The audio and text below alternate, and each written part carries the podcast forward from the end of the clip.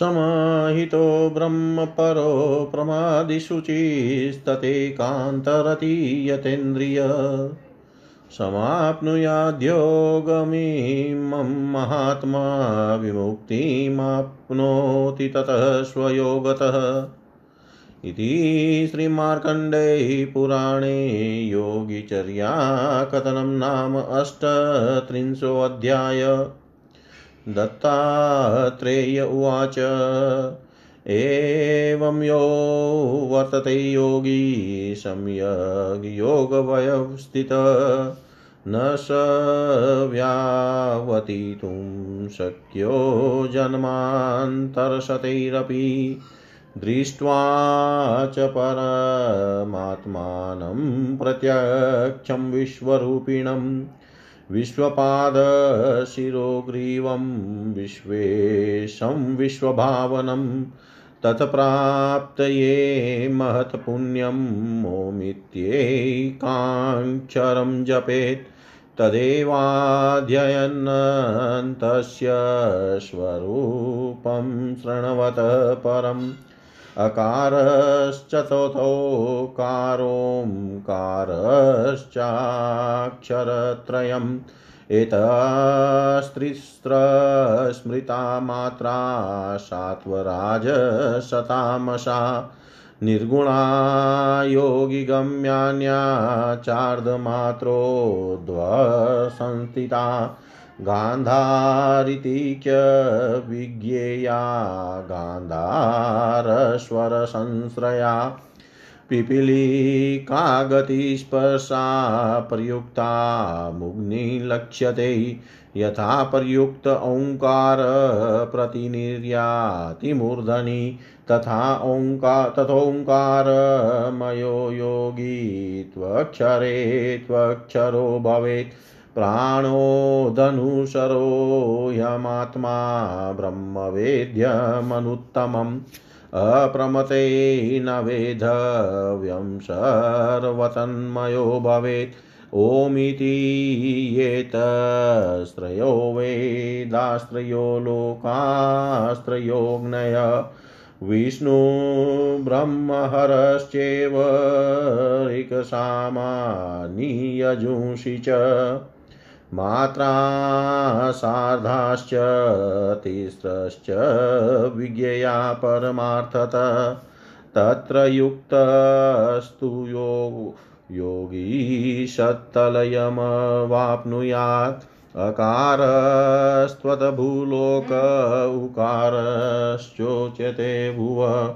स्वञ्जनोङ्कारश्च स्वलोक् परिकल्प्यते व्यक्ता तु प्रथमा मात्रा द्वितीया व्यक्तसंज्ञिता मात्रा तृतीया चिशक्तिरर्धमात्रा परं पदम् अनेनेव कर्मेणेता विज्ञेया योगभूमय ओमिति उच्चारणतः सर्वै गृ सदसद्भवेत् तु प्रथमा मात्रा द्वितीया देध्यसंयुता तृतीया चतुर्थार्धाख्याव च शानगोचरा इत्येतदक्षरं ब्रह्म परमोङ्कारसङ्गीतं यस्तु वेदनर सम्यक् तथा ध्यायति वा पुनः संसारचक्रमुत्सृज्य त्यक्त्र त्रिविधिबन्धन प्राप्नोति ब्रह्मनिलयं परमे परमात्मनि आक्षीणकर्मबन्धश्च ज्ञात्वा मृत्युमरिष्टत। उत्क्रान्तिकाले संसंस्मृत्य पुनयोगित्वमृच्छति।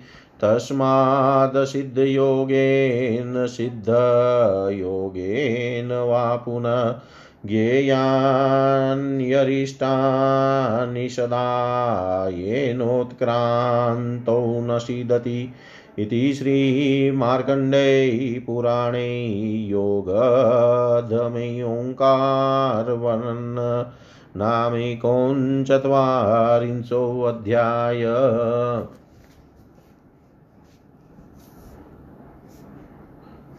दत्तात्रेय ने कहा, इस प्रकार जो योगी सम्यक विध्यान से योग युक्त होते हैं सत सत जन्मांतर में भी फिर वह स्वपद से निवृत्त नहीं हो सकते। जो विश्व रूपी विश्व के ईश्वर और विश्व भावन है, विश्व ही जिनके पाद है, विश्व ही जिनकी ग्रीवा और विश्व ही जिनका मस्तक है योगी उन्हीं परमात्मा को प्रत्यक्ष करके उनको प्राप्त करने के लिए यह पवित्र ओम का एकाक्षर जप करे, यही उनका अध्ययन होगा और इस ओंकार का स्वरूप श्रवण करे। अकार, उकार और मकार, यह तीन अक्षर ही ओंकार का स्वरूप है और इन्हीं को तीन मात्रा जानना चाहिए। यह तीनों मात्रा क्रमानुसार सात्विक, राजसिक और तामसिक अर्थात अकार सात्विक उकार राजसिक और मकार तामसिक है।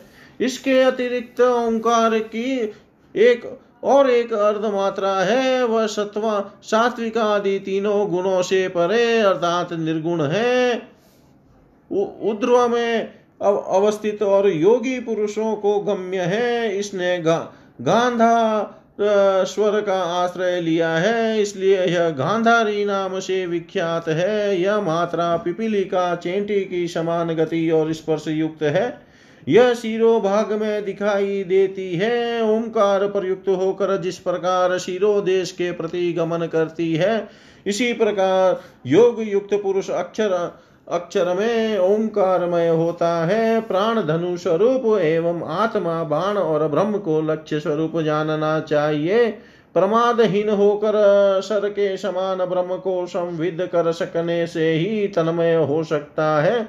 ओंकार ही तीनों वेद, तीनों लोक, तीनों अग्नि, ब्रह्म, विष्णु, महादेव और ऋग शाम यजु स्वरूप है। परमार्थ ओंकार की मात्रा साढ़े तीन है। इस ओंकार में संयुक्त हो सकने से ही योगी उसमें विलीन होते हैं। अकार, भूलोक, उकार, भूलोक और स्व व्यंजन मकार स्वलोक कहकर निरूपित हुआ है। उसकी पहली मात्रा व्यक्ता, दूसरी अव्यक्ता, तीसरी चिचक्षी और चौथी मात्रा परम पद कही गई है। इस प्रकार कर्मानुसार इनको योग भूमि जानना चाहिए। ओम इस अक्षर का केवल उच्चारण करते ही समस्त सदा शत असत ग्रहित होते हैं। पहली मात्रा स्व, दूसरी मात्रा दीर्घ और तीसरी मात्रा प्लुत स्वरूप है। किंतु अर्ध मात्रा का स्वरूप वर्णन करना असाध्य है। इस प्रकार से जो योगी ओंकार संज्ञक अक्षर स्वरूप पर ब्रह्म को जानकर उनका ध्यान करते हैं वह संसार चक्र उल्लंघन पूर्वक तीनों बंधन को छोड़कर उस परमात्मा पर ब्रह्म में विलीन होते हैं। यदि उनके कर्म बंधन का क्षय न हो तो वह अरिष्ट द्वारा मृत्यु को जानकर मरण काल में जाति स्मृति लाभ पूर्वक फिर योगित्व को प्राप्त होते हैं। इसी कारण सिद्ध योगी, क्या सिद्ध योगी अरिष्ट का सबको ही ज्ञान होना चाहिए? अरिष्ट के जान लेने से मृत्यु काल में दुख को प्राप्त नहीं हो, दुख को प्राप्त होना नहीं पड़ता। सर्व श्री शाम सदा शिवाय अर्पणमस्तु। ओम विष्णवे नमः। ओम विष्णवे नमः।